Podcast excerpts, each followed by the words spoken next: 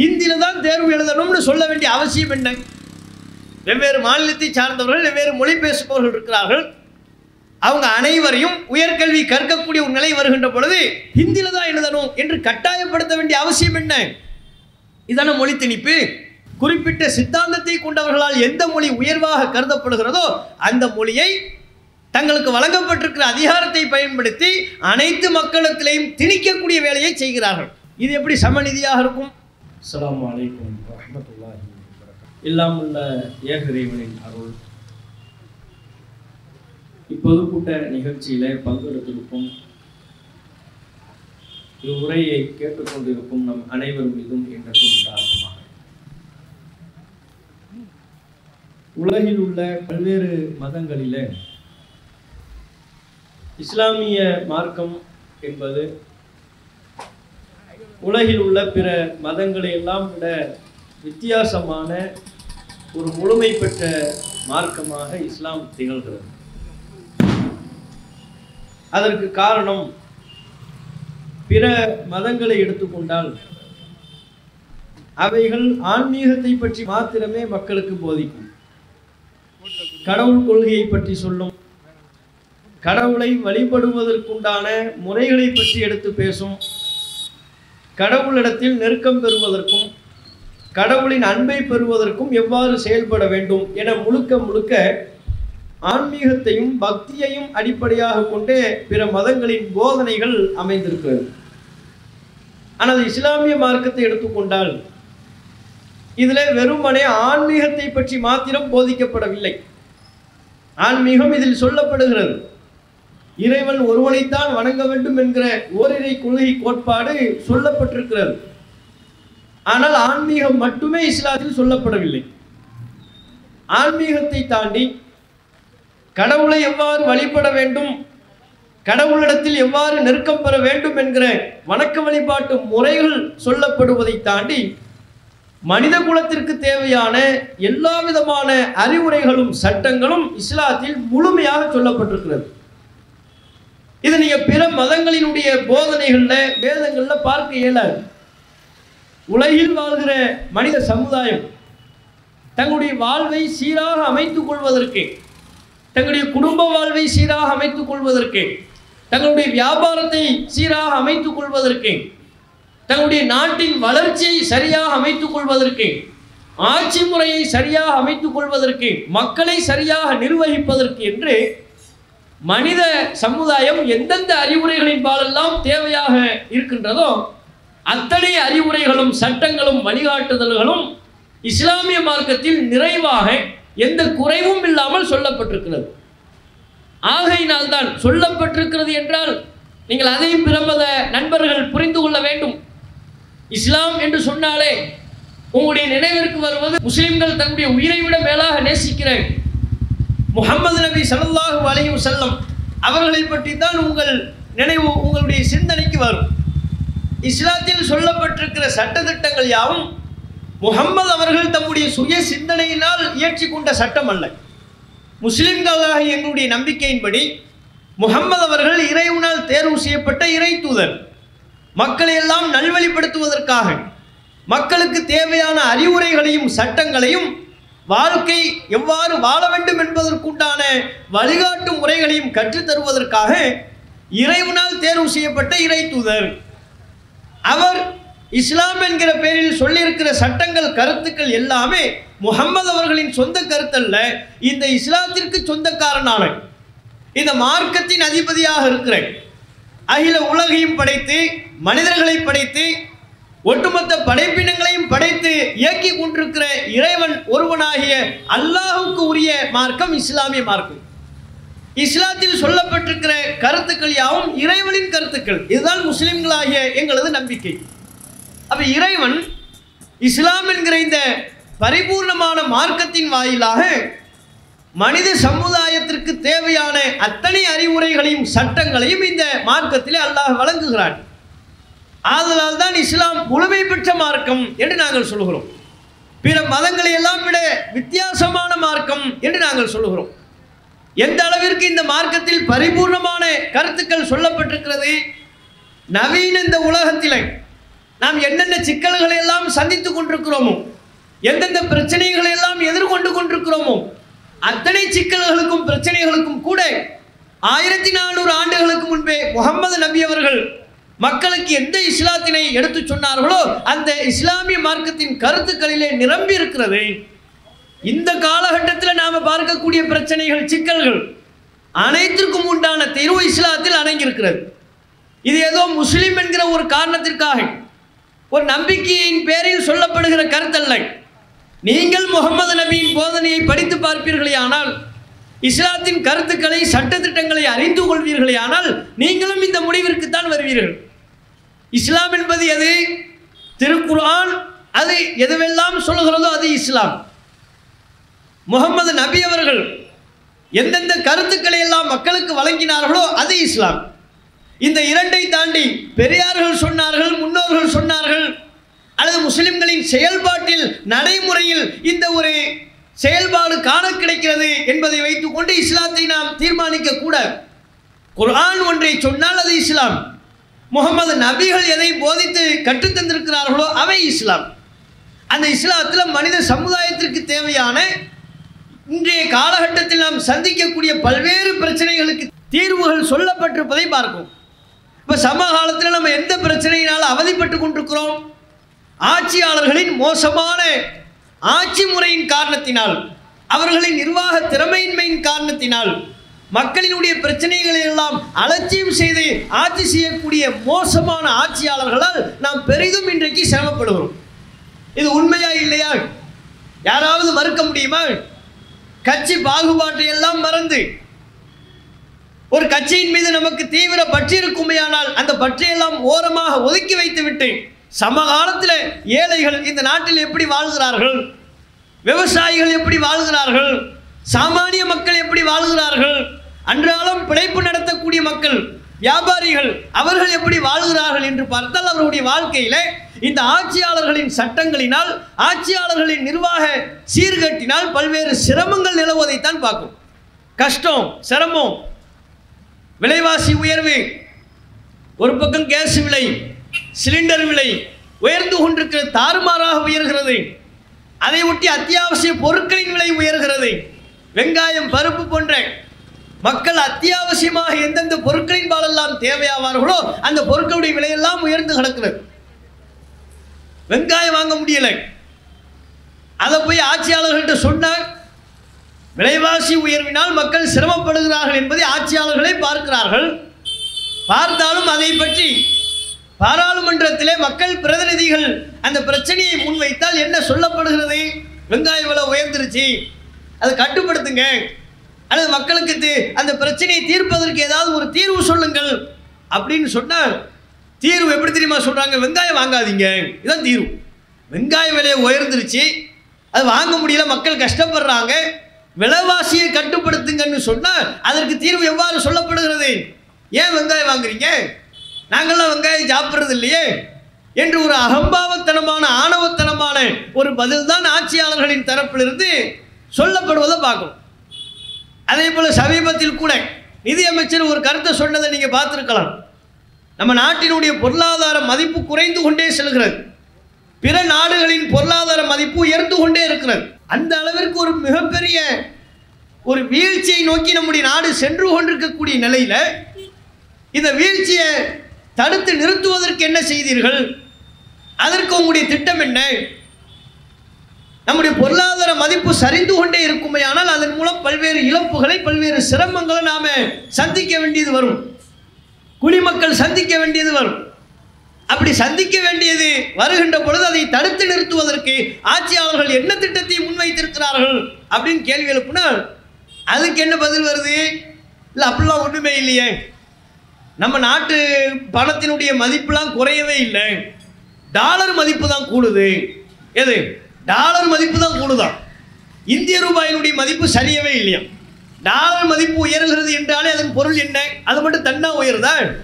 நம்ம ரூபாயினுடைய நம்ம இந்திய ரூபாயினுடைய மதிப்பு சரிவதின் காரணத்தினால்தான் அமெரிக்க டாலரினுடைய மதிப்பு உயர்கிறது. இந்த அடிப்படையை கூட மக்கள் மத்தியில் மறைக்கக்கூடிய விதமாக கேலித்தனமான ஒரு கருத்தை நிதியமைச்சர் சொல்வதை பார்க்கும் அப்போ மக்கள் பிரச்சனைகள் குறித்த ஆழ்ந்த சிந்தனை அவர்களுக்கு கிடையாது. அது குறித்த கவலை கிடையாது. அதை தீர்க்க வேண்டும் என்பதற்காக வேண்டி எந்த விதமான மெனக்கெடுதலும் இன்றைக்கு இருக்கக்கூடிய ஆட்சியாளர்களிடத்தில் இல்லாமல் இருப்பதை பார்க்கிறோம் இஸ்லாமிய மார்க்கம். ஆட்சியாளர்களில் எப்ப எவ்வாறு இந்த இஸ்லாமிய மார்க்கத்தில் ஆன்மீகம் பற்றி சொல்லப்பட்டிருக்கிறதோ இறைவனை வணங்குவதை பற்றி வழிபாட்டு முறைகளை பற்றி சொல்லப்பட்டிருக்கிறதோ அதுபோல ஆட்சியாளர்கள் எவ்வாறு ஆட்சி செய்ய வேண்டும்? குடிமக்களினுடைய பிரச்சனைகளின் மீது எவ்வளவு கவனம் செலுத்த வேண்டும் என்பதை பற்றியும் இஸ்லாம் சொல்கிறது. முகமது நபி அவர்கள் சொல்லித் தருகிறார்கள். நபி அவர்கள் வெறுமனே ஒரு ஆட்சி தலைவராக மாத்திரம் இருக்கவில்லை ஒரு ஆன்மீக தலைவராக மாத்திரம் இருக்கவில்லை. இறை தூதராக இருந்து கொண்டு மக்களுக்கு பல்வேறு கருத்துக்களை சொன்னதைப் போல ஒரு மிகப்பெரிய நிலப்பரப்பிற்கு அவர்கள் அதிபதியாக ஆட்சியாளராக இருந்தார்கள். ரெண்டு தலைமையுமே அவர்களிடத்தில் இருந்துச்சு. ஆன்மீகத்திற்கும் அவர்கள் தலைமை தாங்கினார்கள். ஆன்மீக ரீதியாகவும் மக்களை வழிநடத்தினார்கள். ஆட்சி ரீதியான தலைமையும் அவர்களிடத்தில் இருந்தது. ஒரு மிகப்பெரிய நிலப்பரப்பிற்கே முகமது நபி அவர்கள் அதிபதியாக மாமன்னராக இருந்தார்கள். அப்படி இருக்கின்ற பொழுது மக்களின் பிரச்சனைகளில் எந்த அளவிற்கு அவர்கள் கவனம் செலுத்தினார்கள் தெரியுமா? குடிமக்களின் பிரச்சனைகளை தங்களுடைய பிரச்சனையாக கருதினார்கள். குடிமக்களுக்கு ஏதேனும் ஒரு பாதிப்பு ஏற்பட்டால் அந்த பாதிப்பை உடனடியாக சரி செய்வதற்குரிய முயற்சிகளிலே செயல்பாட்டிலே இறங்கினார்கள். ஒரு மனிதர் மரணித்து விட்ட ஒரு மனிதரின் உடல் கொண்டு வரப்படுகிறது. அவருக்கு தொழுவித்து பிரார்த்தனை செய்ய வேண்டும். அவருடைய இறுதிச் சடங்கிலே பங்கேற்று அவருக்காக பிரார்த்தனை செய்ய வேண்டும் என்று கொண்டு வரப்படுகிறது. அவர் பிரார்த்தனை செய்வதற்கு முன்பு மரணித்த அந்த குடிமக்களை பற்றி அந்த நபரை பற்றி நபி அவர்கள் முகமது அவர்கள் கேள்வி எழுப்புகிறார்கள். இவருக்கு ஏதேனும் கடன் இருக்கிறதா? மரணித்து விட்டு அந்த நபரை பற்றி மக்களத்தில் கேள்வி கேட்கிறார்கள் இவருக்கு கடன் இருக்கிறதா அப்படின்னு கேட்கிறாங்க கடன் இருக்கிறது என்றால் அந்த கேள்வியை முகமது அவர்கள் ஏன் முன்வைக்கிறார்கள்? இவருக்கு இவரை போன்று இறை நம்பிக்கையாளர்களில் இறந்துவிட்ட குடிமக்களுக்கு ஏதேனும் கடன் இருக்குமேயானால் அதை நிறைவேற்றும் பொறுப்பு மன்னராகிய என்னை சார்ந்தது என்று பொது அறிவிப்பு செய்தார்கள். இப்படிப்பட்ட ஒரு ஆட்சியாளர் எப்பேற்பட்ட குடிமக்களினுடைய நிலையை அவர்களுடைய பிரச்சனைகளை சீர் செய்வதில் இந்த அளவிற்கு அக்கறை எடுத்துக்கொண்ட ஒரு ஆட்சியாளர் இருக்கிறாங்களா? பார்க்க முடியுமா? மக்களினுடைய கடனை எல்லாம் பொறுப்பேற்றுக் கொண்ட அவருடைய இறுதிச் சடங்கில் பங்கேற்கும் போது கேட்கிறான் கடன் இருக்கான்னு கேட்டு அந்த கடனுக்கெல்லாம் நான் பொறுப்பு என்கிறார்கள். இந்த நாட்டின் மன்னன் என்கிற முறையில் இவருக்கான அதிகாரம் இவருக்கான ஆட்சி தளபதி என்கிற முறையில் இவரை போன்று குடிமக்களில் இறை நம்பிக்கையாளர்களில் இருக்கிற அத்தனை குடிமக்களினுடைய கடனுக்கும் நான் பொறுப்பு நான் பொறுப்பெடுக்கிறேன் அப்படிங்கிறாங்க. இன்னைக்கு ஆட்சியாளர்கள் அப்படி குடிமக்களினுடைய கடனை பொறுப்பெடுப்பாங்களா? முதல்வர் பொறுப்பெடுப்பாங்களா? பிரதமர் பொறுப்பெடுப்பாங்களா? நம்ம பேர்ல வங்கிகளில் கடன் வாங்கக்கூடிய நிலையை தான் பார்க்கணும். தமிழ்நாட்டு எவ்வளவு கடன் வைத்திருக்கிறது? இந்தியா உலக வங்கியில் எவ்வளவு கடன் வாங்கியிருக்கிறது என்று போய் பார்த்தால் ஒவ்வொரு இந்தியர்களின் தலையிலையும் லட்சக்கணக்கான கோடிக்கணக்கான ரூபாய்களை நமது பேரை சொல்லி நாடு கடன் வாங்கக்கூடிய நிலையில் தான் இருக்கிறதே ஒழிய நம்மை கடனாளி ஆக்குகிறார்களே ஒழிய நம்ம கடனை நிறைவேற்றுவதற்கு ஆட்சியாளர்கள் கவனம் செலுத்துகிறாங்களா அப்படிப்பட்ட ஆட்சியாளர்களை பார்க்க முடியுதா? இன்றைக்கு அதே போல கடனை தள்ளுபடி செய்வாங்க. ஆட்சியாளர்கள் கடன்களை தள்ளுபடி செய்கிறார்கள். யாருடைய கடனை? சாமானியர்கள் வாங்கிய கடனை தள்ளுபடி செய்கிறார்களா? வியாபாரிகள் வாங்கிய கடனை தள்ளுபடி செய்கிறார்களா? விவசாயிகள் வாங்கிய கடனை தள்ளுபடி செய்கிறார்களா? இல்லை. ஒன்றிய அரசால் பெரும் முதலாளிகளினுடைய கடன்கள் தள்ளுபடி செய்யப்படுவதை பார்க்குறோம். அம்பானி அதானி போன்ற பெரும் பெரும் பணக்காரர்கள் உலக பணக்காரர்களின் பட்டியலில் இடம்பெற்றிருப்பார்கள். அவர்களுக்கு கடன் இருக்கிறது என்று சொல்லி அவர்கள் வங்கிகளில் வாங்கிய லட்சக்கணக்கான கோடிக்கணக்கான ரூபாய்களை எல்லாம் தள்ளுபடி செய்யக்கூடிய ஒரு அவல நிலையைத்தான் இன்றைக்கு இருக்கக்கூடிய ஆட்சியாளர்களிடத்தில் நம்ம பார்க்கணும் அப்ப இது என்ன ஆட்சி முறை? இவர்கள் யாருக்காக ஆட்சி நடத்துகிறார்கள்? ஏழை எளிய மக்களுக்கா சாமானிய மக்களுக்கா பண முதலாளிகளுக்கா? பத்து லட்சம் கோடி ரூபாய் கடன் தள்ளுபடி செய்யப்பட்டிருக்கிறது. அம்பானி அத்தானி போன்ற பண முதலாளிகள் பெரும் முதலாளிகளுடைய கடன்கள் தள்ளுபடி செய்யப்பட்டிருக்கிறது.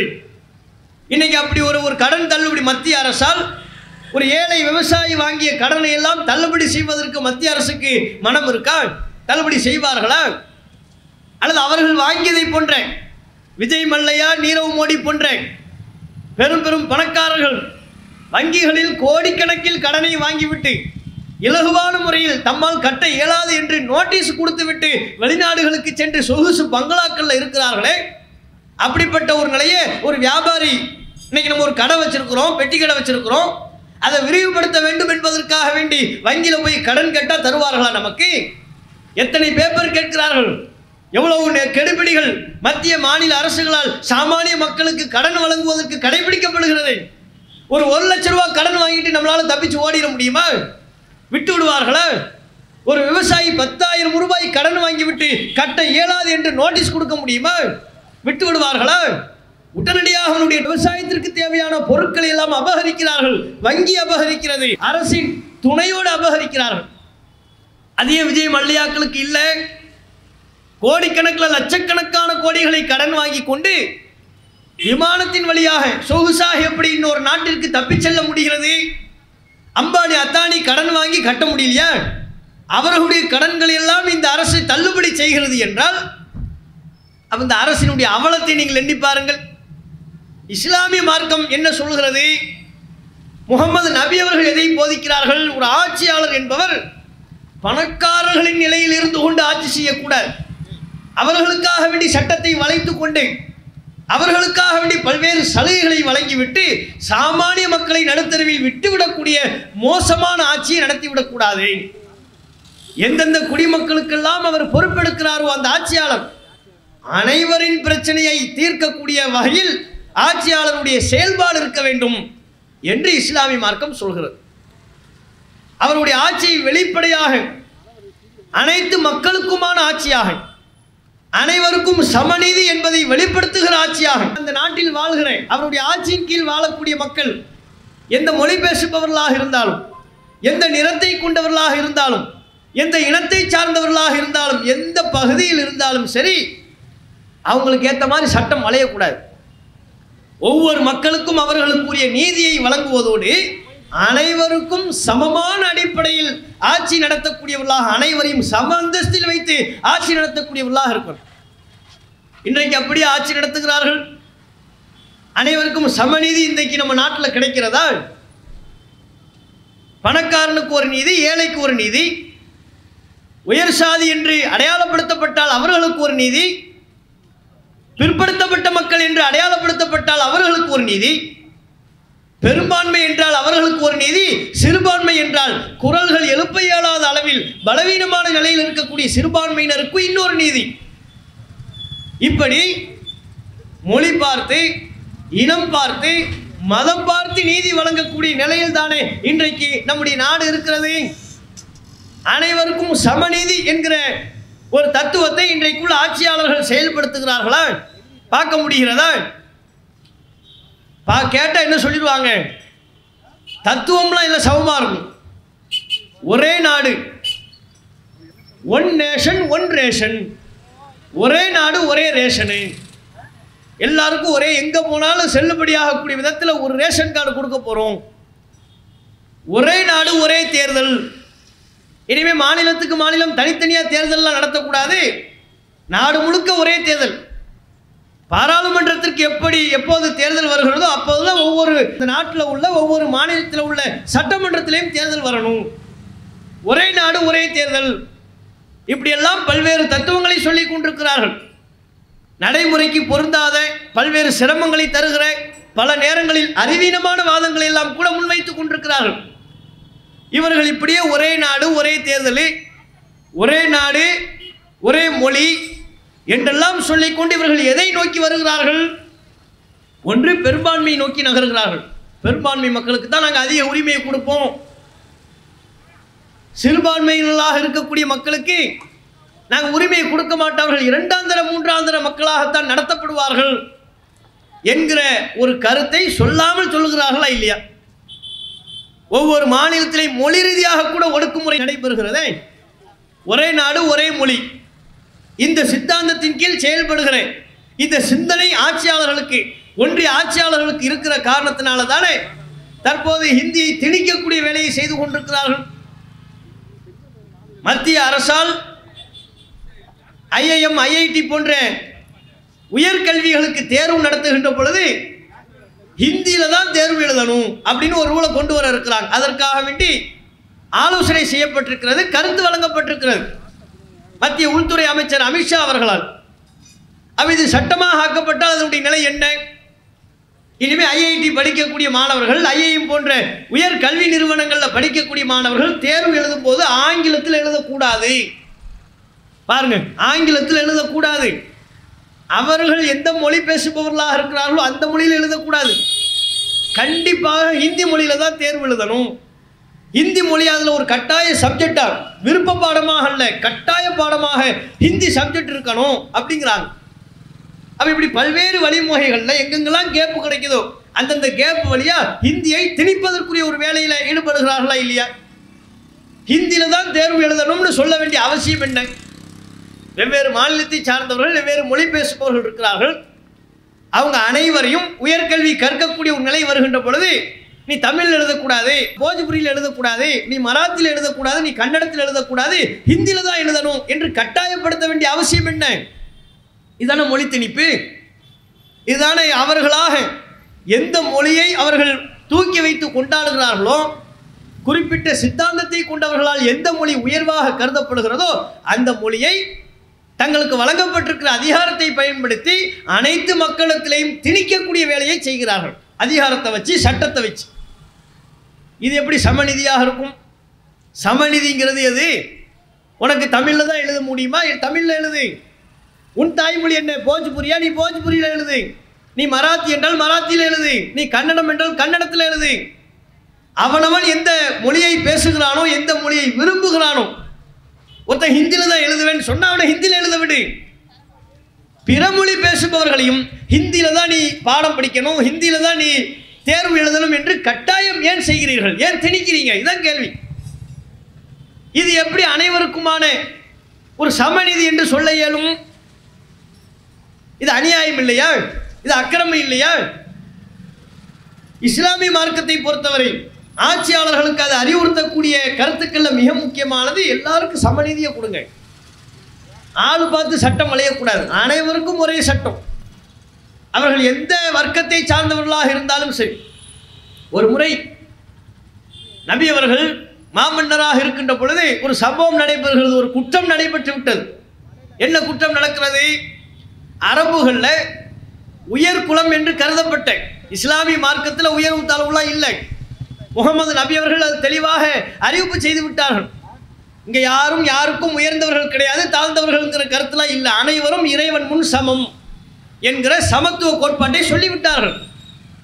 அரபுகள்கிட்ட ஒரு குறிப்பிட்ட ஒரு குலம் குறைஷி என்கிற குலம் உயர்ந்த குலமாக கருதப்பட்டது. அந்த குலத்திலிருந்து ஒரு பெண்மணி திருடி விட்டாள் முகமது நபி அவர்கள் ஆட்சியாளராக இருக்கிறார்கள். திருடினால் கையை வெட்டுதல் என்கிற சட்டம். அடுத்தவனுடைய பொருளாதாரத்தை திருடிட்டால் கையை வெட்டணும். அதுதான் சரியானது. அப்படி ஒரு சட்டத்தை முகமது நபி அவர்கள் நடைமுறைப்படுத்தினார்கள். அப்போ உயர்குலம் என்று கருதப்பட்ட குறைஷி குலத்திலிருந்து ஒரு பெண்மணி திருடி விட்டாள் என்கின்ற பொழுது அவளது கை வெட்டப்பட்டு விட்டால் அந்த குலத்திற்கே இழுக்கு என்று அந்த சமுதாய மக்கள் கருதினார்கள். அதனால் என்ன பண்ணாங்க? முகம்மது அவர்களிடத்தில் எப்படியாவது பேசி அந்த பெண்ணுக்கு கை வெட்டப்படக்கூடாது திருட்டுக்குரிய தண்டனை வழங்கப்படக்கூடாது. அவளது கை வெட்டப்பட்டு விட்டால் அந்த பெண்ணின் குலத்தார்களே அதிருப்தி அடைவார்கள். அது ஒரு சங்கடத்தை தரும் என்று சொல்லி முகமது நபி அவர்களிடத்தில் பேசுவதற்காக வேண்டி வருகிறார்கள். இல்லை கையை விட்டாதீங்க. அப்படின்னு ரசூ முகமது நபி அவர்களுக்கு பிடித்தமான ஆட்களை விட்டு பேச விடுறாங்க. எதுக்கு நீங்கள் அந்த பெண்ணு கையை போய் ஏன் விட்டுடணும் அந்த பெண்ணை மட்டும் விட்டு விட வேண்டியது தானே? அந்த பெண்ணின் கையை வெட்டினால் அந்த குலத்து குல மக்கள் எல்லாம் கோவப்படுவாங்க அதிருப்தி அடைவார்கள். உயர் குலத்தாரின் வெறுப்புக்கு நம்ம ஏன் ஆளாகணும் என்று சொல்கிறார்கள். முகமது நபி அவர்களும் அந்த குலத்தை சார்ந்தவர்கள் தான் இருந்தாலும் குலப்பெருமை பேசக்கூடாது என்று சொல்லிவிட்டார்கள். அவ்வாறு அந்த பெண்ணுக்கு திருட்டுக்குண்டான தண்டனை வழங்கப்படக்கூடாது என்று பேசிய பொழுது நபி அவர்கள் அதனை ஏற்கவில்லை. அந்த நேரத்தில் மக்களை எல்லாம் அழைத்து தெளிவாக ஒரு கருத்தை சொன்னார்கள். எந்த விஷயத்தில் என்னிடத்தில் நீங்கள் சமரசம் பேச வருகிறீர்கள்? திருடினால் கையை வெட்டுதல் என்கிற தண்டனை என்றால் அந்த தண்டனையில் அனைவரும் சமம். அவர் உயர் குலத்தை சார்ந்தவராக இருந்தாலும் சரி பிற்படுத்தப்பட்ட வகுப்பை சார்ந்தவராக இருந்தாலும் சரி அதில் பாகுபாடு கிடையாது. அந்த பெண்ணினுடைய பெயர் திருடிய பெண்ணின் பெயர் பாத்திமா என்பது போல. அதனால தன்னுடைய மகளின் பெயரை ஒப்பிட்டு காட்டி சொல்கிறார்கள். லவ் அன்ன பின் பின்த முஹம்மத். நீங்கள் ஏதோ ஒரு பெண்ணுக்காக வந்து நீங்கள் பரிந்து பேசுகிறீர்கள். அந்த பெண்ணின் கை வெட்டப்படக்கூடாது என்று. அந்த பெண் அல்ல திருடியவள். முகம்மது என்னுடைய மகளாகிய பாத்திமாவாக இருந்தாலும் சரி கையையும் வெட்டுவதற்கு நான் தயங்க மாட்டேன் என்று சொன்னார்கள். என் சொந்த மகள் திருடியிருந்தா கூட கை வெட்டுதல் என்றால் கை வெட்டப்படும். இந்த தண்டனையில் பாரபட்சம் இருக்கக்கூடாது. உங்களுக்கு முன்பு வாழ்ந்த சமுதாய மக்கள் அழிந்து நாசமானதற்கு உண்டான காரணம் சட்டத்திலே அவர்கள் பாரபட்சம் காட்டினார்கள். உயர்ந்தவர்கள் வலியவர்கள் ஒரு குற்றம் செய்துவிட்டால் அவர்களை தண்டிக்க மாட்டார்கள். அதுவே எளியவர்கள் வறியவர்கள் ஏதேனும் ஒரு குற்றத்தில் ஈடுபட்டு விட்டால் அவர்களை தண்டிப்பார்கள். இப்படிப்பட்ட பாரபட்சம் முந்தைய சமுதாய மக்களுக்கு இருந்த காரணத்தினால அவர்கள் அழிந்து நாசமாய் போனார்கள். ஆகவே அது உங்களிடத்தில் ஏற்பட்டு விடக்கூடாது.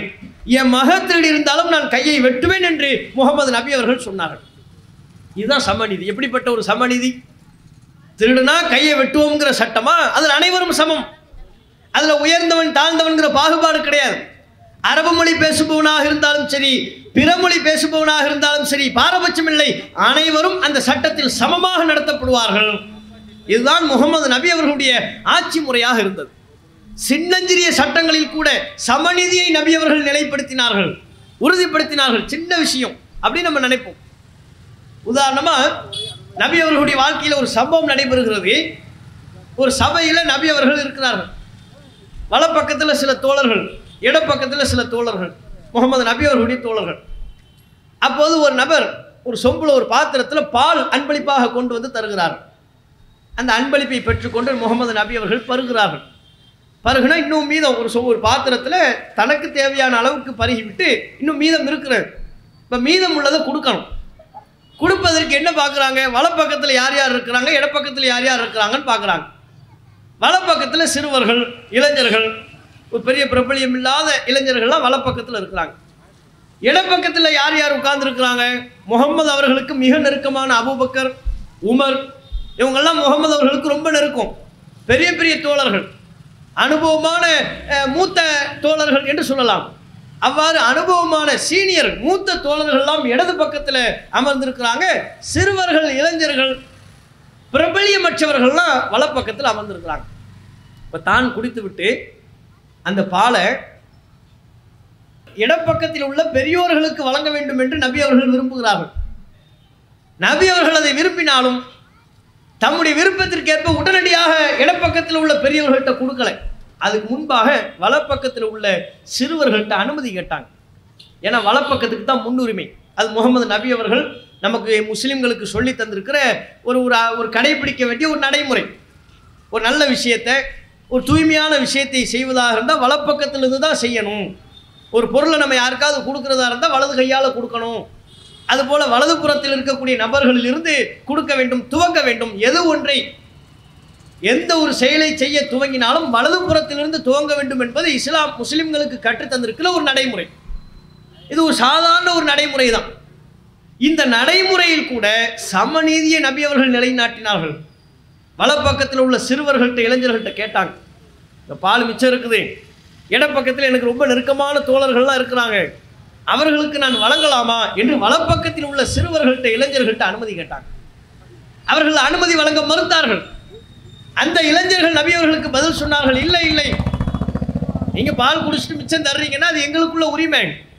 எங்களுக்குள்ள உரிமையை நாங்கள் விட்டு கொடுப்பதற்கு தயார் இல்லை. அது இருந்தாலும் சரி உமரா இருந்தாலும் சரி அவங்களுக்கெல்லாம் நாங்கள் விட்டு கொடுக்க மாட்டோம். எங்களுக்குள்ள உரிமை எங்களுக்கு வந்து சேர வேண்டும் என்று சொல்லிவிட்டார்கள்.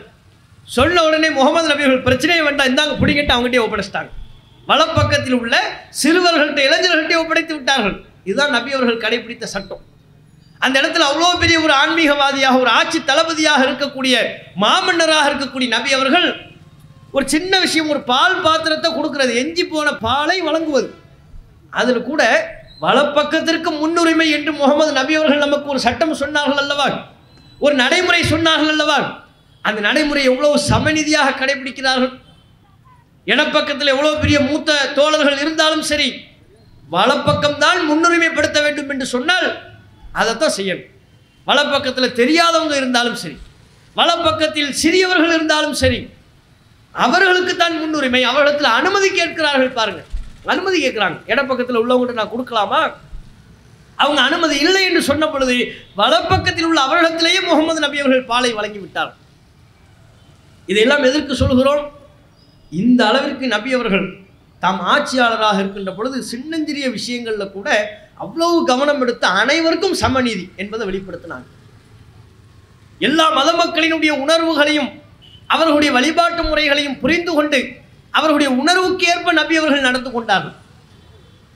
நபி அவர்கள் ஒரு ஒரு பெரிய ஒரு ஆன்மீக தளபதியாக ஒரு ஆன்மீக தலைவராக இருந்த பொழுதே அவர்களிடத்தில் யூதர்கள் பிற மதத்தை சார்ந்தவர்கள் விரும்பி பணி செய்யக்கூடிய ஒரு நிலை இருந்தது. அப்படின்னா முகமது நபி அவர்கள் எப்படி செயல்பட்டிருப்பாங்கன்னு யோசிச்சு பாருங்க. எப்படிப்பட்ட ஒரு ஆட்சியாளராக இருந்திருப்பாங்க.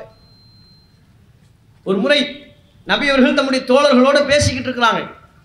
பேசி கொண்டிருக்கின்ற பொழுது ஒரு யூதர். மதினாவில் அன்றைக்கு யூதர்கள் அதிகமாக இருந்தார்கள். நபி அவர்கள் வாழ்கின்ற காலத்தில். ஒரு யூதர் மரணித்து விட்டால் அவருடைய சடலம் அவருடைய உடல் மரணித்து போன அவருடைய உடல் கொண்டு செல்லப்படுகிறது. நபியும் அவருடைய தோழர்களும் அமர்ந்திருக்கிறார்கள். ஒரு யூதருடைய உடல் கொண்டு செல்லப்படுகின்ற கிராஸ் அதை கிராஸ் பண்ணி போகுது. தம்மை கிராஸ் கடந்து செல்கின்ற பொழுது உடனடியாக நபி அவர்கள் எழுந்து நின்றார். தம்முடைய தோழர்களையும் எழுந்து நிற்கச் சொன்னார்கள். அவங்க தோழர்கள் நபி இடத்துல கேட்குறாங்க. இறைவனின் தூதரை அல்லாஹவின் தூதரே அவர்கள் அப்படித்தான் அழைப்பார்கள். அல்லாஹவின் தூதரே அது ஒரு யூதரின் உடல் தானே அதற்காக நாம் எழுந்து நிற்க வேண்டுமா? அவர் ஒரு முஸ்லீம் அல்லவே என்று சொன்னார்கள். இல்லை இல்லை எழுந்து நிற்கல். எழுந்து நிற்கத்தான் வேண்டும் என்று சொன்னார். நம்மை கடந்து செல்கிற உடல் மரணித்து போன அந்த உடல் அது முஸ்லீமுடைய உடல் என்று பார்க்க வேண்டிய அவசியம் இல்லை முஸ்லீம் அல்லாதவராக இருந்தாலும் சரி அந்த உடலுக்கு ஒரு கண்ணியம் ஒரு மரியாதை செய்யக்கூடிய விதமாக எழுந்து நிற்க வேண்டும் என்று சொன்னவர்கள் அதை கடைபிடித்தவர்கள் முகமது நபி அவர்கள். எல் சிறுபான்மையின மக்களினுடைய உணர்வையும் புரிந்து கொண்டு அதற்கேற்ப ஆட்சி செய்தார்கள். இத்தனைக்கும் இஸ்லாத்தினுடைய கோட்பாடு என்ன தெரியுமா? ஒரு மனிதன் உயிரோடு வாழ்கின்ற பொழுது அவனுக்கு மரியாதை செய்வதற்காக எழுந்து நிற்க கூடாது என்று சொன்ன மார்க்கம் இஸ்லாம். உசுரோடு இருக்கிறாரா? அவருக்கு மரியாதை செய்ய வேண்டும் என்பதற்காக எழுந்து நிற்கக்கூடாது முகமது நபி அவர்களே வந்தாலும் சரி நபி அவர்களினுடைய தோழர்கள் சொல்கிறார்கள் முகமது நபி அவர்கள் நாங்கள் ஏதேனும் ஒரு சபையில் அமர்ந்து பேசி கொண்டிருக்கின்ற பொழுது முகமது அவர்கள் வருவார்கள். அவங்க தூரத்தில் பார்த்த உடனே அவங்களுக்காக எழுந்து நிற்க வேண்டும் என்று நாங்கள் விரும்புவோம். ஆனாலும் எழுந்து நிற்க மாட்டோம். ஏன்? எழுந்து நிற்கக்கூடாது என்று முகமது நபி அவர்கள் எங்களுக்கு போதித்தார்கள். அதன் காரணத்தினால் என்று சொல்கிறார். அவர் நபி அவர்கள் இதைத்தான் போதித்தார்கள். உயிரோடு வாழுகின்ற பொழுது தனக்காகவோ வேறு எவருக்காகவோ அவரை மரியாதை செய்யக்கூடிய விதமாக அவரை வணங்கக்கூடிய விதமாக எழுந்து நிற்கக்கூடாது. அப்படி சொன்ன இஸ்லாமிய மார்க்கத்தில் ஒரு மரணித்து போன உடல் நம்மை கடந்து சென்றது என்றால் அந்த உடல் ஒரு முஸ்லீமாக இருந்தாலும் முஸ்லீம் அல்லாதவராக இருந்தாலும் அந்த உடலுக்கு மரியாதை செய்யும் விதமாக எழுந்து நிற்க வேண்டும். அவர்களுடைய மத உணர்வுக்கும் நாம் மதிப்பளிக்க வேண்டும் என்கிற ஒரு அணுகுமுறையை நபி அவர்கள் போதித்து தருகிறார் இதுதானங்க சமநிதி. சிறுபான்மையினர் மக்களினுடைய உரிமையையும் புரிந்து கொண்டு நடந்து கொண்டார்கள். இன்னைக்கு இப்படிப்பட்ட நடைமுறைகளை எல்லாம் பார்க்க முடியுமா? ஒரு பிற்படுத்தப்பட்ட வகுப்பை சார்ந்த ஒருவர் மரணித்து விட்டால் அவருடைய உடலை அவருடைய உடலுக்காக எழுந்து நிற்பதல்ல அந்த உடலை உயர் சாதி என்று அடையாளப்படுத்தப்படுகிற மக்களின் தெருக்களுக்குள்ளே பிரச்சனை இல்லாமல் கொண்டு போய் செல்ல முடியுமா? அதை கடந்து செல்ல முடியுமா? அவர்கள் வழிபாடு செய்கிற வழிபாட்டு தலங்களை கடந்து செல்ல முடியுமா? யோசித்து பாருங்கள். எந்த அளவிற்கு தீண்டாமை கடைபிடிக்கப்படுகிறது? வாழுகின்ற பொழுதும் தீண்டாமை கடைபிடிக்கப்படுகின்றது. மரணித்து விட்டதற்கு பிறகு அவனுடைய உடலை அடக்கம் செய்வதற்கு கூட சம உரிமை வழங்கப்படாத நாட்டில் நாம் வாழ்ந்து கொண்டிருக்கிறோம். ஒரு பிற்படுத்தப்பட்ட வகுப்பை சார்ந்தவன் அவன் மரணித்து விட்டால் குறிப்பிட்ட தெருக்களினுடைய அவனுடைய உடலை கடந்து செல்ல முடியவில்லை. அப்படிப்பட்ட நிலைமைகள் அப்படிப்பட்ட தீண்டாமை கடைபிடிக்கப்படுகிற கிராமங்கள் இன்றைக்கும் தமிழகத்தில் இருக்கிறது என்று பல புள்ளி விவரங்கள் சொல்கிறது. இப்படிப்பட்ட ஆட்சி முறை இருக்கின்ற பொழுது ஆயிரத்தி நானூறு ஆண்டுகளுக்கு முன்பே முகமது நபி அவர்கள் எப்படிப்பட்ட ஒரு ஆட்சியை செலுத்தியிருக்கிறார்கள்? யூதர்களும் கூட அன்றைக்கு சிறுபான்மையினராக இருந்த மக்கள் அவருடைய உடலை முகமது நபி அவர்கள் இருக்கிற தெருவுக்கும் முன்பாக எடுத்து கொண்டு செல்ல முடிகிறது. அந்த உடலுக்கும் மரியாதை செய்வதமாக எழுந்து நிற்கிறார்கள்.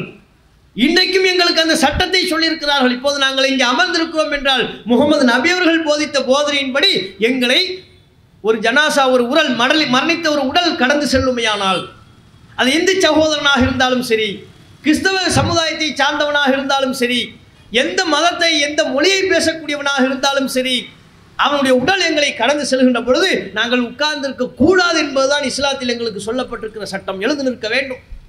அந்த உடல் எங்களை கடந்து செல்லும் வரை எங்கள் பகுதியை விட்டு தூரமாகும் வரை நாங்கள் நின்று கொண்டே இருக்க வேண்டும் என்பது எங்களுக்கு மார்க்கத்தில் சொல்லப்பட்டிருக்கிற சட்டம். அப்படின்னா சிறுபான்மையின மக்களுக்கு வழங்கப்படுகிற உரிமையை பாருங்கள் நபியவர்கள் காலத்தில் இன்னும் ஒரு சம்பவம் நடைபெறுகிறது. ஒரு யூதருக்கும் நன்றாக புரிந்து கொள்ளுங்கள். அன்றைக்கு நபியவர்களின் காலத்தில் அந்த பகுதியில் யூதர்கள் சிறுபான்மை முஸ்லிம்கள் தான் பெரும்பான்மை. அப்போ யூதர்கள் ஒரு யூதருக்கும் ஒரு முஸ்லிமுக்கும் ஒரு வாக்குவாதம் நடைபெறுகிறது. முஸ்லீம் சொல்கிறார் முகமது நபி அவர்கள் தான் பெருசு எங்கள் நபி தான் எங்களுக்கு பெருசு அவர் தான் உலகத்தில் உள்ள நபர்லேயே பெரிய ஆள் பெரிய சீர்திருத்தவாதி. அவரை மிஞ்சி சீர்திருத்தவாதி கிடையாது அப்படின்னு முஸ்லீம் பேசுகிறார் பதிலுக்கு யூதர் என்ன தெரியுமா சொல்கிறாரு அவர் மோசையை கொண்டாடின நபர்கள். அவங்க சொல்கிறாங்க மோசை தான் எங்களுக்கு பெருசு. அவரை மிஞ்சி சீர்திருத்தவாதி கிடையாது. நாங்கள் மூசா என்று சொல்லுவோம். மூசா தான் சிறந்த இறை தூதர். அவரை மிஞ்சி சிறந்த இறை தூதர் சிறந்த ஒரு சீர்திருத்தவாதி ஒரு தீர்க்கதரிசி கிடையாது என்று ஒரு யூதர் சொல்கிறார். ரெண்டு பேருக்கும் பிரச்சனை. இவர் முகமது நபி தான் பெருசுங்கிறாரு. அவர் இல்லை மோசை தான் பெருசுங்கிறாரு. வாய் தகராறாக இருந்தது கடைசியில் அடிதடியாக மாறிடுச்சு. அடிதடி எப்படி ஆயிடுச்சு முஸ்லீம் அடிச்சு விட்டார். ஒரு முஸ்லீமு யூதரை அடித்து விட்டார். அடித்த அந்த யூதர் நேராக நபி இடத்துல வர்றார். நல்லா கவனிங்க. அன்றைக்கு அவர் சிறுபான்மை. முஸ்லீமுடைய க கையினால் கணத்தில் அடி வாங்கிட்டார். இந்த பிரச்சனையில் நேராக நபியிடத்தில் வர்றார் நீதி கேட்டு வர்றார். முகமது அவர்களே எனக்கும் முஸ்லீமுக்கும் மத்தியில் ஒரு பிரச்சனை.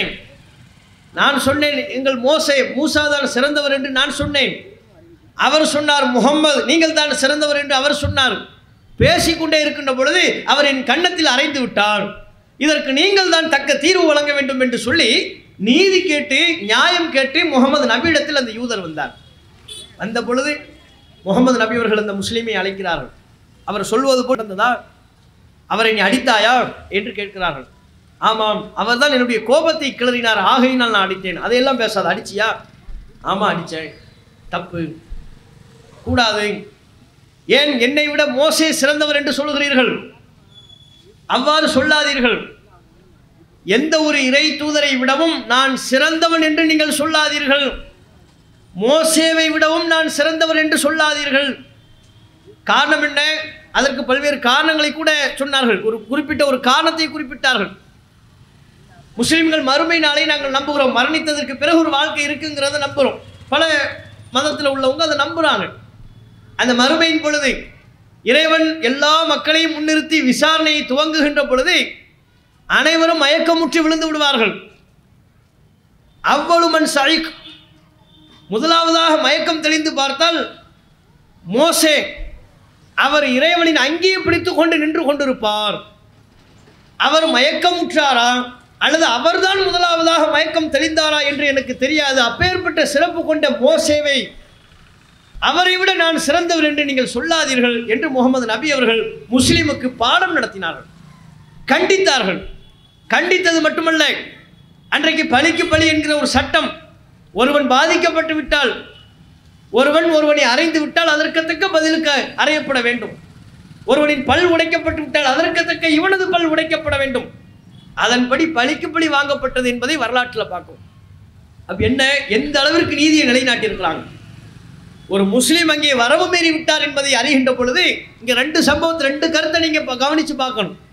ஒரு யூதர் அவர் பிற மதத்தை சார்ந்தவராக இருந்த பொழுதும் நபி அல் நாயகம் காலத்தில் தான் சிறுபான்மையினராக இருந்த போதிலும் கூட தனக்கு ஒரு முஸ்லீமால் அநீதி இழைக்கப்பட்ட பொழுது ஏற்பட்ட பொழுது முகமது நபியிடத்தில் தான் நீதி கேட்டு வந்தார். நியாயம் கேட்டு வந்தார்கள். காரணம் அங்கே முகமது நபி அவர்களிடத்தில் இந்த இஸ்லாமிய மார்க்கத்தில் அனைத்து சமுதாய மக்களுக்கும் அனைத்து சமூக மக்களுக்கும் மதம் ஆச்சரியம் பார்க்காம நீதி வழங்கப்படும் என்பதை நிலைநாட்டிய காரணத்தினால தான் அனைவருக்கும் நீதி சமநீதி அடித்தவன் யாருன்னு பார்க்கப்படாது. குற்றம் இழைத்தது யார்? தவறு செய்தது யார்? முஸ்லிம் என்றால் அவனுக்கு ஒரு நீதி முஸ்லீம் அல்லாதவர் என்றால் அவருக்கு ஒரு நீதி என்பது இஸ்லாமிய வரலாற்றில் கிடையாது. முகமது நபி அவர்கள் அதை போதிக்கவில்லை. தவறு செய்தவன் முஸ்லீமா? அவனுக்கு தண்டனை வழங்கப்படும். யூதனின் பக்கம் நியாயம் இருக்கிறது என்றால் அவன் சிறுபான்மையாக இருந்தாலும் சரி மத சிறுபான்மையாக இருந்தாலும் சரி மொழி சிறுபான்மையாக இருந்தாலும் சரி அவன் பக்கம்தான் நியாயம் இருக்கிறது என்றால் அந்த நியாயத்திற்கு வலு சேர்க்கப்படும். இப்படி நீதிமிக்க ஆட்சியை முகமது நபி அவர்கள் நடத்தினார்கள். அந்த ஆட்சி முறைதான் முஸ்லிம்கள் அப்படிப்பட்ட நீதியை கடைபிடிக்க வேண்டும் என்று நபி அவர்கள் அறிவுறுத்தினார்கள் வழங்கினார்கள். அனைவருக்கும் சமநீதி. இதுதான் இஸ்லாம் சொல்லக்கூடிய தத்துவம். இன்னைக்கு அது இருக்கா? ஆட்சியாளர்கள்ட்ட அது இருக்கா? எல்லாருக்கும் சமநீதியா? சிறுபான்மை பெரும்பான்மையெல்லாம் பார்க்காம நீதி வழங்கப்படுகிறதா? அல்லது சிறுபான்மை என்றால் தொடர்ச்சியாக ஒடுக்கப்பட்டு கொண்டே வருகிறார்களா? எத்தனை எத்தனை அடக்குமுறைகள்? எங்கே எங்களுக்கு நீதி கிடைக்கிறது? இந்த இந்தியாவில் சட்டத்தை நம்புகிறோம் நீதிமன்றத்தை நம்புகிறோம் இங்கே சிறுபான்மை பெரும்பான்மை பார்க்காம நமக்கு நீதி கிடைக்கப்படும். சமநீதி கிடைக்கும் என்று நாங்கள் நம்பி வாழ்ந்து கொண்டிருந்தாலும் ஆட்சியாளர்களின் மோசமான ஆட்சியின் காரணத்தினால் பல்வேறு நேரங்களில் எங்களுக்கு அநீதிழைக்கப்படுகிறதா இல்லையா? அரசின் அத்தனை இயந்திரங்களையும் துணைக்கு அழைத்துக் கொண்டு எங்களுக்கு அநீதிழைக்கிறார்கள் முஸ்லிம்களுக்கு சிறுபான்மை மக்களுக்கு அநீதிழைக்கிறார்கள் பாபர் மஸ்ஜித் விவகாரத்தில் என்ன நடந்துச்சு? பல நூறு ஆண்டுகளாக முஸ்லிம்களுக்கு சொந்தமான இடம். முஸ்லிம்கள் அந்த இடத்தில் வழிபாட்டு தலத்தை கட்டி வழிபட்டு கொண்டிருந்தார்கள் என்பதற்கு பல ஆதாரங்கள் ஆவணங்கள் இருந்த போதிலும் கூட ஒரு குறிப்பிட்ட சித்தாந்தத்தை கொண்டவர்கள் சங் பரிவார கும்பல்களை சார்ந்தவர்கள் பள்ளிவாசல் அத்துமீறி இடித்தார்களா இல்லையா? கேட்டால் எங்கள் நம்பிக்கை என்றார்கள். ஒட்டுமொத்த இந்து மக்களின் நம்பிக்கை அல்ல. குறிப்பிட்ட சங் பரிவார சிந்தனை கொண்டவர்களின் நம்பிக்கை. அவர்கள் தங்களது நம்பிக்கையை நிலைநிறுத்தி முஸ்லிம்களுக்கு சொந்தமான பள்ளிவாசலை இடித்தாங்க நியாயம் கேட்டு கோர்ட்டுக்கு போனோம். எங்கள் பள்ளிவாசலை இடிச்சிட்டாங்க. எங்களுக்கு நியாயம் தாங்க நீதி தாங்கன்னு கேட்டோம். நபி அவர்கள் காலத்தில் யூதனுக்கு கூட நீதி வழங்கப்பட்டது. சிறுபான்மையாக இருந்தாலும் அவனுக்கு நீதி வழங்கப்பட்டது. கன்னத்தில் அறைந்த ஒரு சின்ன விவகாரம். அதில் கூட அவனுக்கு அநீதிழைக்கப்படவில்லை இதுதான் இஸ்லாம். ஆனால் இங்கே எங்களுடைய வழிபாட்டு தளத்தை நாங்கள் இழந்து நிற்கிறோம். எங்களுக்கு நீதி தாருங்கள் என்று கேட்ட பொழுது நீதிமன்றங்கள் எங்களுக்கு என்ன சொன்னாங்க? அலகாபாத் உயர்நீதிமன்றம் சொல்லிச்சு இல்லை அந்த இடம் இடிச்சிட்டாங்கன்னா இடித்தது தப்பு. உங்களுக்கு ஒரு பங்கு. இடித்த அந்த கும்பலுக்கு ரெண்டு பங்குன்னாங்க. இது பெரிய அநியாயமாக இருக்குது. இடித்தவனுக்கு ரெண்டு பங்கு கொடுக்குறாங்க. சொந்தக்கார உடமைப்பட்ட எங்களுக்கு ஒரு பங்கா? இதை தூக்கிட்டு உச்சநீதிமன்றம் போவோம்னு சொல்லி உச்சநீதிமன்றத்துக்கு போனால் உச்சநீதிமன்றத்தில் என்ன? என்னப்பா சொன்ன? அலகாபாத் என்னப்பா சொன்னால் அவங்களுக்கு ரெண்டா எங்களுக்கு ஒன்றா தப்பு தப்பு தப்பு. அந்த ஒன்றையும் அவன்கிட்ட கொடுத்துரு. கிளம்பு கிளம்பு. நீ இடத்த விட்டு காலி பண்ணு. அந்த இடத்துல நீயே இருக்கிற அதான் அவன் நம்பிக்கைங்கிறான்ல. நீ ஆயிரம் வருஷமும் அங்கே இருந்தாலும் சரி உன் வழிபாட்டுத்தலம் அங்கே இருந்ததற்கு என்பதற்கு அரசு ஆவணங்கள் ஆதாரங்கள் இருந்தாலும் சரி நீ அந்த இடத்துல இருக்கக்கூடாது. கிளம்பு. வெளியே வேணா உனக்கு அஞ்சு ஏக்கர் இடம் தர்றோம். அங்கே போய் நீ பள்ளியாசல் கட்டி இருந்துக்க. இந்த இடத்துல நீ இருக்காது என்று எங்களின் கழுத்தை பிடித்து வெளியே தள்ளி விட்டார்களா இல்லையா? நீதிமன்றத்தின் துணை கொண்டு அந்த இடத்திலிருந்து நாங்கள் வெளியேற்றப்பட்டோமா இல்லையா? பல ஆண்டுகளாக எங்களுக்கு சொந்தமான அந்த நிலம் முஸ்லிம்களிடமிருந்து சிறுபான்மை சமூகத்திடமிருந்து சட்டத்தின் துணை கொண்டு பறிக்கப்பட்டது. இதுதான் நீதியா இதுதான் சமநீதியா அப்ப பெரும்பான்மை சமூகத்தின் நம்பிக்கை என்றால் சிறுபான்மை சமூக மக்களின் நம்பிக்கை பின்னுக்கு தள்ளப்படுகிறது. அவர்களின் அரசியல் உரிமை பின்னுக்கு தள்ளப்படுகிறது. அவர்களுக்கு சொந்தமானது என்பதற்கு எத்தனை ஆதாரங்கள் முன்வைக்கப்பட்டாலும் அத்தனை ஆதாரங்களும் தீயிட்டி கொளுத்தப்படுகிறது. அந்த ஆதாரங்கள் புறந்தள்ளப்படுகிறது. ஒரு குறிப்பிட்ட சங் பரிவார் சிந்தனை கொண்டவர்களின் நம்பிக்கை மட்டுமே முன்னிறுத்தப்படுகிறது என்றால் அதன் பொருள் என்ன? இங்கே நீதி வந்து சமமாக இருக்காது. பெரும்பான்மைக்கு ஒரு நீதி சிறுபான்மைக்கு ஒரு நீதி. ஹிந்தி பேசினா ஒரு நீதி தமிழ் பேசினா ஒரு நீதி. சமஸ்கிருதம் பேசினால் ஒரு நீதி பிறமொழி பேசினால் ஒரு நீதி. அதைத்தானே சொல்லாமல் சொல்லிக் கொண்டிருக்கிறார்கள்? பாபர் மசீத் விவகாரத்தில் தான் க நாங்கள் பட்டோம்னு பார்த்தா அத்தோடு எங்களுடைய பிரச்சனை முடிந்து விட்டதா வழிபாட்டுத்தல பாதுகாப்பு சட்டம் என்று ஒரு சட்டம் இருக்கிறது. பாபர் மஸ்ஜித் பிரச்சனை கிளப்பப்பட்ட போதே அப்போதே இந்த இந்த சட்டத்தை ஏற்படுத்தி கொண்டார்கள். என்ன சட்டம் அது? ஒவ்வொரு மதத்தை சார்ந்தவர்களின் வழிபாட்டு தலங்கள் சுதந்திரம் பெறுகின்ற வேளையில் எந்தெந்த இடம் யார் யாருக்கு சொந்தமாக யார் யாருக்குரிய வழிபாட்டு தலமாக இருக்குதோ அது அப்படியே தொடரணும். இனிமேல் யாரும் எந்த வழிபாட்டு தலத்தையும் பிரச்சனையாக்கக்கூடாது அது எங்கள் கோயில் இடித்து கட்டப்பட்டுச்சு பிரச்சனையை கிளப்பாத. அது எங்கள் பள்ளிவாசல் இடித்து கட்டப்பட்டுச்சு சொல்லாத. அது எங்கள் சர்ச்சை இடித்து கட்டப்பட்ட ஆலயம் சொல்லக்கூடாது. இந்தியா சுதந்திரம் பெறுகின்ற பொழுது எந்தெந்த ஆலயம் எம்- யார் யாருக்கு சொந்தமானதாக இருந்ததோ அது அப்படியே தொடர வேண்டும். வழிபாட்டு தல பாதுகாப்பு சட்டம். ஆனால் பாபர் மசீது பிரச்சனையை கிளப்பிட்டாங்க. அது ஒரு கோயில் இடித்து கட்டப்பட்டது என்று சொன்னதனுடைய விளைவுதான். இன்றைக்கு அதில் இவ்வளோ பெரிய ஒரு அநீதி முஸ்லீம்களுக்கு இழைக்கப்பட்டிருக்கிறது. அப்போ இந்த பிரச்சனையெல்லாம் பார்த்துட்டு அன்றைக்கு இருக்கக்கூடிய ஆட்சியாளர்கள் வழிபாட்டுத்தல பாதுகாப்பு சட்டம் என்று ஒரு சட்டத்தை ஏற்படுத்தினாங்க. அதன் மூலமாக அனைத்து மக்களினுடைய வழிபாட்டுத்தலம் பாதுகாக்கப்படும். இனி எந்த மத வழிபாட்டு தலத்தையும் யாரும் கேள்விக்குள்ளாக்க கூடாது. அது எங்க கோயில் இடிச்சு கட்டினாங்க சர்ச்சை இடிச்சு கட்டினாங்க மசூதி இடிச்சு இந்த கோயில் கட்டப்படுச்சுலாம் யாரும் சொல்லக்கூடாது அப்படின்னு சொல்லப்பட்டுச்சு. அதுலயாவது நிலையா இருந்தாங்களா? அந்த சட்டத்தின்படியாவது முஸ்லிம்களுக்கு நீதி கிடைத்ததா? அந்த சட்டத்திலேயும் முஸ்லிம்களுக்கு நீதி கிடைக்கலையே. ஏன் பாபர் மசூதியை கிளப்புகின்ற பொழுதே அந்த பிரச்சனையின் பொழுதே அதோடு எங்களுடைய குறி முடியாது. அடுத்து காசி. அதுக்கப்புறம் மதுரா அங்குள்ள பள்ளிவாசல்களையும் நாங்கள் இடித்து தரைமட்டமாக்குவோம் என்று சங் பரிவார் கும்பல் சொன்னார். இந்து மக்கள் அல்ல அவர்கள் நம்மோடு மத நல்லிணக்கத்தை கடைபிடிப்பவர்களாக அன்போடு பாசத்தோடு ஒருவருக்கு ஒருவர் பழகக்கூடிய ஒரு தேசமாக இந்த தேசம் இருக்கிறது இந்த நாடு இருக்கிறது தமிழகம் இருக்கிறது. முஸ்லிம்கள் இந்துக்கள் கிறிஸ்தவர்கள் அனைவர்களும் ஒவ்வொரு மத கலாச்சாரத்தை புரிந்து கொண்டு சமய நல்லிணக்கத்தோடு வாழக்கூடிய ஒரு பகுதியாக நம்முடைய பகுதி இருக்கின்ற பொழுது இந்த சங் பரிவார் சிந்தனை கொண்ட குரூப் மட்டுமே மத வெறுப்புணர்வு பிரச்சாரத்தில் ஈடுபடுறாங்க. அவர்கள் தான் இதை பிரச்சனையாக்குகிறார்கள். அவர்கள் தான் முஸ்லிம்களுக்கு எதிரான கோஷத்தை இடுகிறார்கள். அவர்கள் தான் பள்ளிவாசல்களை இடிக்க வேண்டும் என்று துடிக்கிறார்கள். அவங்க தான் சொன்னாங்க காசி மதுராவை நாங்கள் விட்டு வைக்க மாட்டோம் அதையும் இடிப்போம் என்றார்கள். கிளப்பிட்டாங்களே? ஷாஹி ஈத்கா மசூதியையும் கியான்வாபி மசூதியையும் கிளப்பினார்களா இல்லையா? இப்போதைய நிலை என்ன? ஒரு அஞ்சு பெண்கள் போய் கோர்ட்டில் மனு தாக்கல் செய்கிறாங்க கியான்வாபி மசூதி அந்த பள்ளிவாசலுக்குள்ள சிவலிங்கம் இருக்கிறது. அதை நாங்கள் வழிபாடு செய்ய போகிறோம் இந்த பள்ளிவாசலும் கோயில் இடித்து தான் கட்டப்பட்டிருக்கு. சிவாலயத்தை இடித்து கட்டப்பட்டிருக்கிறது என்று பொய்யாக அவதூறாக சொன்னார்கள். ஆய்வு செய்ய வேண்டும் என்று கேட்டார்கள். எங்களை வழிபடுவதற்கு அனுமதி தாருங்கள் என்று நீதிமன்றத்தில் போனாங்க. நீதிமன்றம் தானே சட்டத்தின்படி வழிபாடு தலங்களை பாதுகாக்கிற பொறுப்பு. எந்த சட்டம் அரசியல் சாசனத்தில் ஏற்றப்பட்டிருக்கிறதோ அதை நிறைவேற்றும் பொறுப்பு முதன்மையான பொறுப்பு நீதிமன்றங்களுக்கு இல்லையா? வழிபாட்டு தலங்களெல்லாம் பாதுகாப்போம் அதுக்கு சட்டம் இருக்கு என்று சொன்னவர்கள் இந்த பிரச்சனை கியான்வாபி மசூதி பிரச்சனை வருகின்ற பொழுது என்ன? நடந்து கொண்டார்கள் எப்படி நடந்து கொண்டார்கள்? அதை ஆய்வு செய்யணும். அங்கே சிவலிங்கம் இருக்கிறது என்று சொன்ன பொழுது வழிபாட்டுத்தல பாதுகாப்பு சட்டத்தின்படி அந்த மனுவை நிராகரித்திருக்க வேண்டுமா இல்லையா? அதை பரிசீலனைக்கு எடுத்துக்கொண்டிருக்க கூடாதா இல்லையா? இல்லை இல்லை அப்படிலாம் நீ சொல்லக்கூடாது. வழிபாடுத்தில் பாதுகாப்பு சட்டம் இருக்கிறது. எந்த வழிபாட்டுத்தலத்தையும் அதை ஆய்வு பண்ணுங்க. அதுக்குள்ளே எங்கள் கோயில் இருக்கிறது எங்கள் எங்களுடைய வழிபாட்டு தலம் இருக்கிறது அதை இடித்து தான் கட்டப்பட்டிருக்கிறது என்று நீ சொல்லக்கூடாது. சொல்லியிருக்கணுமா இல்லையா? சட்டத்தின்படி. அதுக்கு தானே அந்த சட்டத்தை ஏற்றினீர்கள். ஆனால் என்ன சொன்னாங்க? அந்த மனுவை ஏற்றுக்கொண்டு கியான்வாவி மசூதியை ஆய்வு செய்ய சொன்னாங்க. பாருங்கள் அவங்க சொன்ன மாதிரி சிவலிங்கம் இருக்கான்னு பாருங்கன்ட்டாங்க. உள்ளுக்குள்ளே போனதில் எவனோ ஒருத்தன் சங்கியாக இருப்பான் போல இருக்கு. அங்கே ஒழு செய்கிறதுக்கு ஒசுகானான்னு சொல்லுவாங்க. ஒழு செய்கிறதுக்கு ஒரு மவுண்டைன் மாதிரி ஒன்று போட்டிருப்பாங்க. தண்ணி அதுலேருந்து வரும். பீச்சிக்கிட்டு வரும். பார்த்துருக்கீங்களா பள்ளிவாசலில்? பெரிய பெரிய பள்ளிவாசலில் போய் பார்த்தீங்கன்னா தெரியும். சுற்றி ஒரு சின்ன குளம் மாதிரி தோன் தோண்டப்பட்டிருக்கும். அதில் தான் தொழுகைக்கு செல்வதற்கு முன்பாக முகம் கைகால அலம்புவதற்கு தூய்மை செய்வதற்கு தண்ணி வச்சுருப்பாங்க அந்த தொட்டியில். தொட்டிக்கு நடுவே ஒரு அழகு வேண்டி தண்ணீர் அந்த வழியாக வரும்.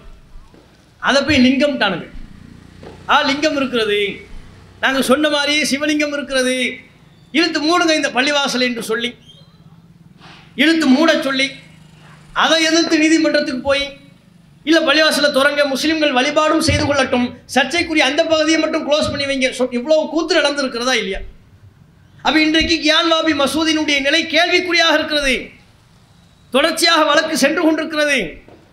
எப்போது வேண்டுமானாலும் இவர்கள் அகழ்வாராய்ச்சி செய்ய சொல்லலாம். அப்படித்தானே செய்ய சொன்னாங்க. தோண்டி பாருங்கன்றாங்கல்ல அகழ்வாராய்ச்சி செய்கிறோங்கிற பேரில் பள்ளிவாசலை இடித்து தரமட்டமாக்கி கீழே தோண்டி பார்த்து எது? கீழே தோண்டி பார்த்து இதுக்கு கடந்த காலங்களில் கோயில் இருந்துச்சா? ஐநூறு வருஷத்துக்கு முன்னால் ஆயிரம் வருஷத்துக்கு முன்னால் எங்கள் கோயில் இருந்ததா? எந்த கோயில் இருந்தது என்றெல்லாம் ஆய்வு செய்யக்கூடிய வகையில் அகழ்வாராய்ச்சி சொன்னவர்கள் தானே இவர்கள்? அப்போ முஸ்லீமுடைய வழிபாட்டுத்தில் உரிமை எங்கே இருக்கிறது? பள்ளிவாசல் இடிக்கிறாங்க அதுலேருந்து எங்களுக்கு பாதுகாப்பு இல்லை இடித்த நிலத்தை அபகரிக்கிறார்கள் அதுலேருந்து எங்களுக்கு பாதுகாப்பு இல்லை பாபர் மசீது மசூதியோடு நிற்காமல் இன்னும் அடுத்தடுத்த பள்ளிவாசல்களை குறிவைக்கிறார்கள். அந்த பள்ளிவாசல்களின் நிலைத்தன்மையையும் கேள்விக்குறியாக்குகிறார்கள். கேட்டால் எங்கள் நம்பிக்கை என்று சொல்கிறார்கள். பெரும்பான்மை இந்து சமூகம் அல்ல குறிப்பிட்ட சங் பரிவார ச- சமூகத்தை சார்ந்தவர்கள் சங் பரிவார குழுவை சார்ந்தவர்கள். முஸ்லிம்களுக்கும் இந்துக்களுக்கும் மத்தியில் ஒற்றுமையோடு வாழ்ந்து கொண்டிருக்கக்கூடிய இந்த மக்களுக்கு மத்தியில் பிரிவினையை உண்டாக்கி மத பிரச்சனைகளை மாத்திரமே மக்களுக்கு மத்தியில் சொல்லி வெறுப்புணர்வு பிரச்சாரத்தில் தொடர்ந்து ஈடுபடுகிற இந்த கும்பல் செய்யக்கூடிய காரியத்தினால் சிறுபான்மையின மக்களினுடைய உரிமை கேள்விக்குறியாக்கப்படுவதை பார்க்குறோம். அப்போ இது எப்படி சமநிதியாக இருக்கும்? சமநிதினா அனைவருக்கும் சமநீதி.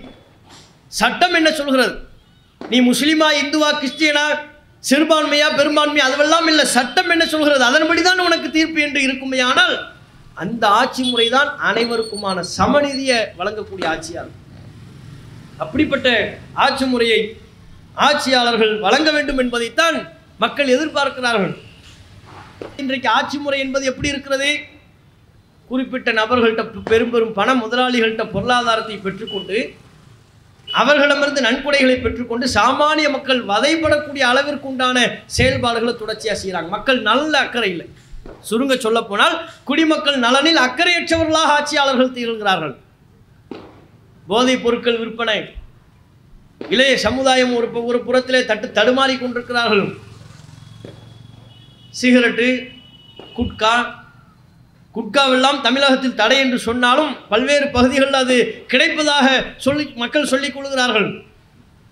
அப்போ போதைப் பொருட்களினுடைய பயன்பாடு மது குடிப்பு குடிப்ப பழக்கம் போன்ற பயன்பாடு ஒரு புறத்திலே சென்று கொண்டிருக்கிறது இவற்றையெல்லாம் தடுப்பதற்கு ஆட்சியாளர்கள் என்ன பண்ணாங்க? இது மக்கள் அழிக்கிற ஒரு விஷயம் இது மக்களுக்கு நல்லதா?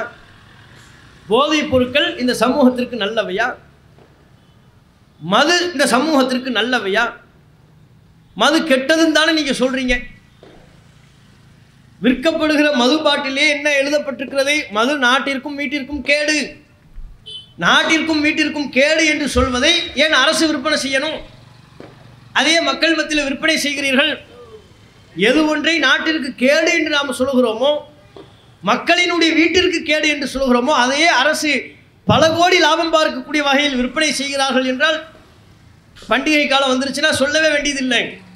தீபாவளியாக இருந்தாலும் பொங்கலாக இருந்தாலும் அரசே டார்கெட் பண்ணிடும் இன்றைக்கு நாங்கள் தொள்ளாயிரம் கோடி விற்பனை செய்வதற்காக வேண்டி இலக்கு வைத்திருக்கிறோம். இந்த பண்டிகையை ஒட்டி மதுபானத்தை ஐநூறு கோடி அறுநூறு கோடி எட்நூறு கோடி விற்பனை செய்வது இலக்காக வைத்திருக்கிறோம்.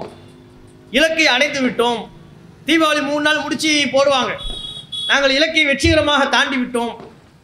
எப்பேற்பட்ட அவலம் எது மக்களினுடைய உடலை கெடுப்பதாக சொல்லிக் கொள்கிறார்களோ அதையே அரசே மக்களுக்கு விற்பனை செய்யக்கூடிய ஒரு அவலம் இன்றைக்கு ஆட்சியாளர்களின் புறத்திலிருந்து ஏற்படுகிறது என்றால் என்ன காரணம்? குடிமக்கள் நலன் அக்கறை. அது எந்த ஆட்சியாக இருந்தாலும் எந்த கட்சியின் ஆட்சியாக இருந்தாலும்.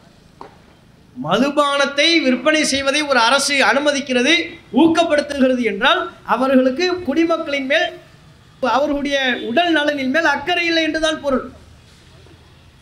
அதையெல்லாம் தடை செய்ய வேண்டாமா? ஒரு கையெழுத்து மூலமா இது எல்லாமோ சாதிக்கிறாங்க. ஏன் இந்த மதுவை தடை செய்ய முடியலை? இத்தனைக்கும் பூரண மது விலக்கை படிப்படியாக அமுல்படுத்த வேண்டும் என்று நமது சட்டத்தில் இருந்தும் கூட பூரண மது விலக்கை படிப்படியாக அமுல்படுத்தணும் என்றெல்லாம் சட்டம் இருந்தும் கூட கொஞ்சம் கூட அதை செய்யாமல் இருக்கிறாங்களே மது கடைகளை இடமாற்றம் செய்கிறார்களே ஒழிய பள்ளிக்கு பக்கத்தில் இருக்கக்கூடாதுன்னா பள்ளிக்கு பின்னால் ஸ்கூலுக்கு பின்னால் மாற்றிடுறாங்க வழிபாட்டு தலங்களுக்கு முன்னே இருக்கக்கூடாது கோயிலுக்கு முன்னால் இருக்கக்கூடாது பள்ளிவாசலுக்கு முன்னால் இருக்கக்கூடாது சர்ச்சுக்கு முன்னால் இருக்கக்கூடாதுன்னா பள்ளிவாசலுக்கு பின்னால் கோயிலுக்கு பின்னால் சர்ச்சுக்கு பின்னால் மாற்றிடுறாங்க நெடுஞ்சாலையில் இருக்கக்கூடாதுன்னு நீதிமன்றம் சொல்லிச்சுன்னா அவ்வளோ காலம் நெடுஞ்சாலை என்று அறியப்பட்டு வந்த அந்த சாலைக்கு பேரை மாற்றிடுறாங்க இனிமேல் இது நெடுஞ்சாலை கிடையாது இது சின்ன சாலை குடுஞ்சாலை ரோடுக்கு பேரை மாற்றிடுறாங்க கடையை மாற்றுறதா இல்லை. அப்போ எப்படியேனும் மதுவை விற்பனை செய்து மக்களினுடைய உடல் நலனில் தீங்கு ஏற்படுத்தக்கூடிய ஒரு காரியத்தை செய்கிறார்கள் என்றால் ஆட்சியாளர்களுக்கு மக்கள் நலன் மேலே அக்கறை. இஸ்லாம் அப்படி ஆட்சி செய்ய சொல்லலை.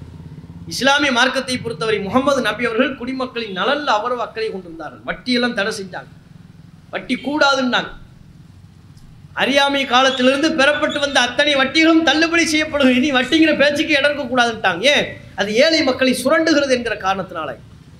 பூரண மதுவிலக்கை நபியவர்கள் அமுல்படுத்தினார்கள். படிப்படியாகத்தான்.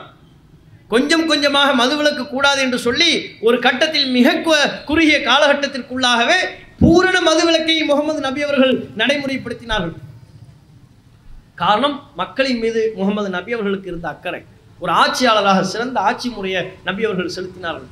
அப்போ இதையெல்லாம் கவனத்தில் கொண்டு இணையில்லா இஸ்லாம் என்று நாங்கள் சொல்கிறோம் என்றால் அதற்கு காரணம் இஸ்லாமிய மார்க்கத்தில் ஆன்மீக சட்டத்திட்டங்கள் பற்றி மாத்திரம் கூறப்படுவதோடு நின்று விடாமல் மக்களுக்கு தேவையான சட்டங்களும் அவர்களை நிர்வகிப்பதற்கு தேவையான வழிகாட்டு முறைகளும் நிறைவான முறையில் சொல்லப்பட்ட ஒரு மார்க்கமாக இஸ்லாமிய மார்க்கம் இருக்கிறது. இஸ்லாம் சொல்லுகிற சட்டத்திட்டங்களை ஆட்சியாளர்கள் தங்களுடைய ஆட்சியின் கீழ் கடைபிடிப்பார்களே ஆனால் மக்களுக்கு நிம்மதியான மக்களுக்கு பரிபூர்ணமான மக்களுக்கு ஒரு நிறைவான ஆட்சியை வழங்க முடியும். அப்படிப்பட்ட ஒரு சிந்தனையை ஆட்சியாளர்களுக்கு அல்லாஹ் ஏற்படுத்துவானா என்று கேட்டு என்னுடைய இந்த தகவலை நிறைவு செய்து கொள்கிறேன். வாகுர்தாவான் அலமதுல்லா ரபில் அஸ்லாம் வலைக்கம் வரமத்துல்லாய் வரகாத்